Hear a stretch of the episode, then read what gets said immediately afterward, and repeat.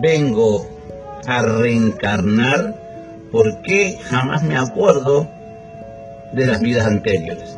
Y esto acá hay que hacer muy claro porque mucha gente habla de la reencarnación y en realidad mucha gente empieza como digamos a volar y, a conceptualizar cosas que son irrisorias. Por ejemplo, eh, el hecho de decir, eh, sí, yo no sé muy bien qué hice antes, pero sí sé quién fui.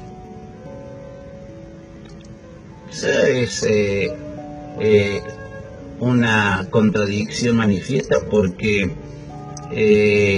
realmente saber quién fui es muy fácil.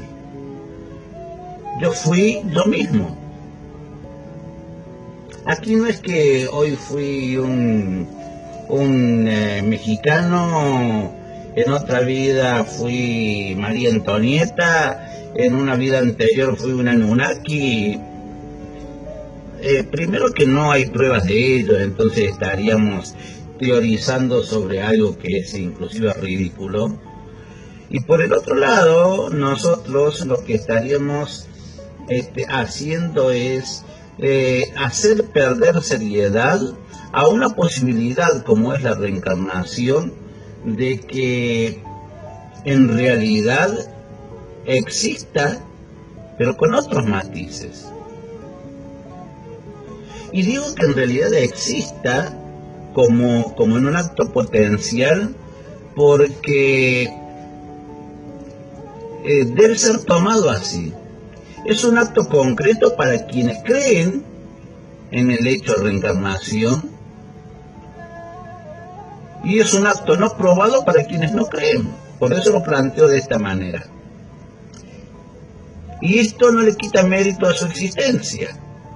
Simplemente yo creo que la reencarnación, personalmente creo que la reencarnación existe, pero no planteada en estos términos. No como un acto de superación,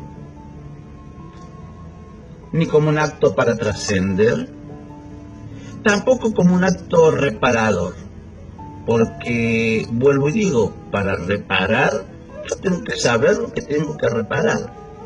Es, como dije recién, mi derecho más esencial, saber qué tengo que reparar. Es como que yo le deje un, buque enorme a, alguien que repara barcos pero le diga, no, ¿sabe qué? Usted va a tener que arreglárselas como pueda y adivinarle qué, qué, es lo que le pasa a este buque.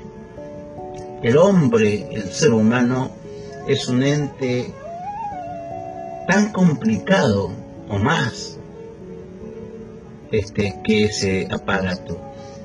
Por esa razón, eh, el alma humana indudablemente existe porque es la que anima este envase, este envoltorio que tenemos en esta realidad física.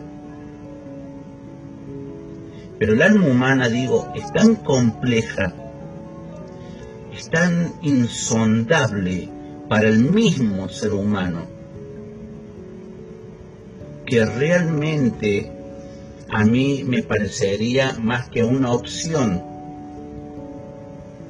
que un creador, que un Dios dé a una criatura creada de venir a reparar algo como opción, como posibilidad, no como castigo, sino como opción, como un acto de bondad, como un acto de amor, ayudarlo y decir, te ofrezco que otra oportunidad a través de otra vida. Pero así como eso me parece un gran acto de amor, también me parecería, sin que, sin pretender sonar presuntuoso ni soberbio, pero digo también en mi humildad, humildemente digo, me parece un acto de crueldad que alguien tenga que reparar algo que no sabe qué es y que deba adivinarlo, intuirlo, suponerlo. Yo creo que un creador, un Dios, que fue capaz de crear un universo con tanta perfección, sistemas galácticos con tanta perfección, que fue capaz de crear vida en todos sus niveles con tanta perfección. Yo creo que si tuviese ese Dios que apelar a una metodología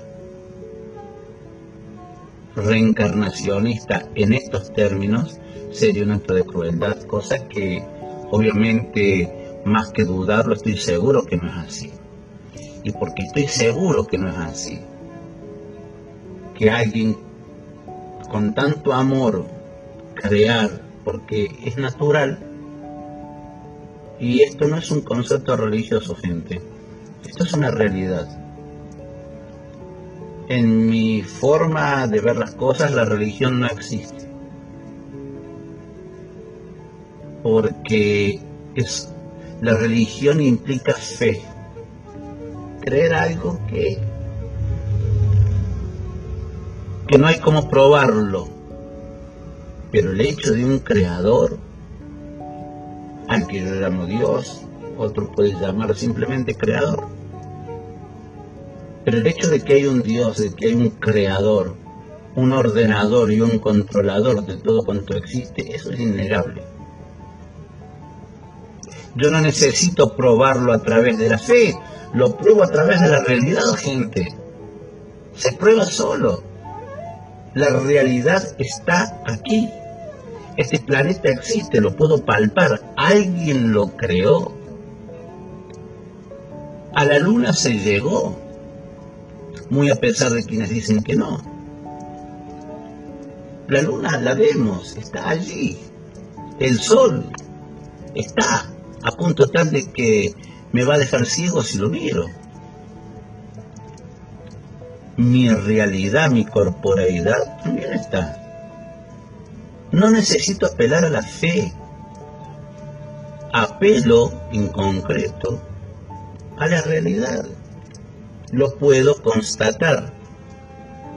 Por esa razón, y no por otra, no creo que el hecho de admitir la existencia de un creador suponga un acto de fe. Es la explicación más básica, más elemental de que una creación no se pudo autocrear a sí misma, vaya la redundancia. ¿Mm? Porque o se es creación o se es creado. Por esa razón, yo concluyo que la reencarnación es un acto de amor de ese creador, pero no como modo de superación, no como modo de trascendencia, ni tampoco como un acto reparador de errores anteriores, de equivocaciones, de pecados. Entonces, ¿qué sería la reencarnación? La reencarnación, gente, no es ni más ni menos que una sucesión de un acto de amor de poder darnos ese creador la posibilidad de encontrar y de entender lo que es el amor. Es promover a través de una y otra vida el entendimiento del hombre de comprender finalmente cuál es su objetivo, cuál es su esencia, cuál es su naturaleza, que es el amor. Su naturaleza y su esencia no son otra que el amor. y descubrir el amor en la práctica. Cuando el hombre ha sido capaz de amar, de amar sin intereses, de amar sin soberbia, de amar sin esperar nada a cambio, de amar en forma auténtica y verdadera, ahí es cuando ha superado la prueba. Por eso, como en el caso de la Biblia, esos libros no son otra cosa más que una técnica, un gran proyecto codificado de amor. Por esa razón no se nos dice que venimos a reparar, porque no venimos a reparar un pecado, venimos a reparar el no haber sabido amar. Y hasta que no aprendamos a amar, hasta que no entendamos qué es el amor y cómo se ama, seguiremos reencarnando aquellos que creemos en la reencarnación. Y para aquellos que no creen en la reencarnación, bueno, habrán tenido la oportunidad en esta existencia de descubrir qué es el amor. Porque el amor refleja el verdadero acto creador de quien creó todo esto.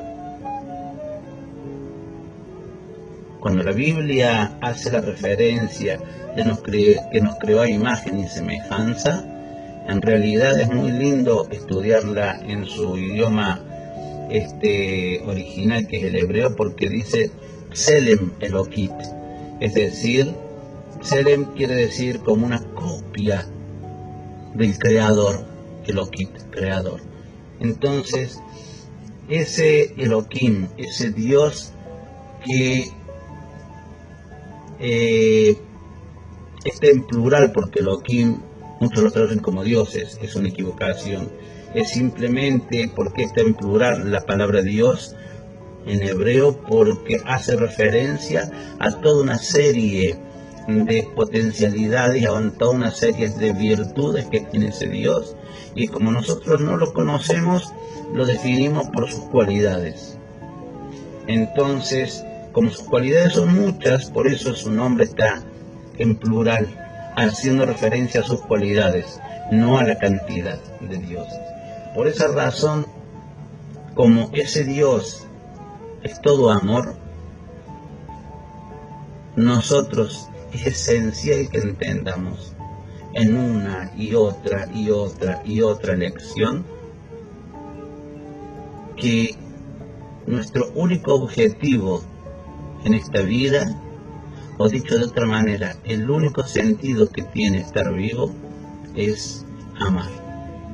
En un mundo donde la violencia desplaza a la bondad, donde el odio reemplaza al amor, la gran prueba del hombre y la gran, eh, el gran desafío es ni más ni menos que aprender a amar.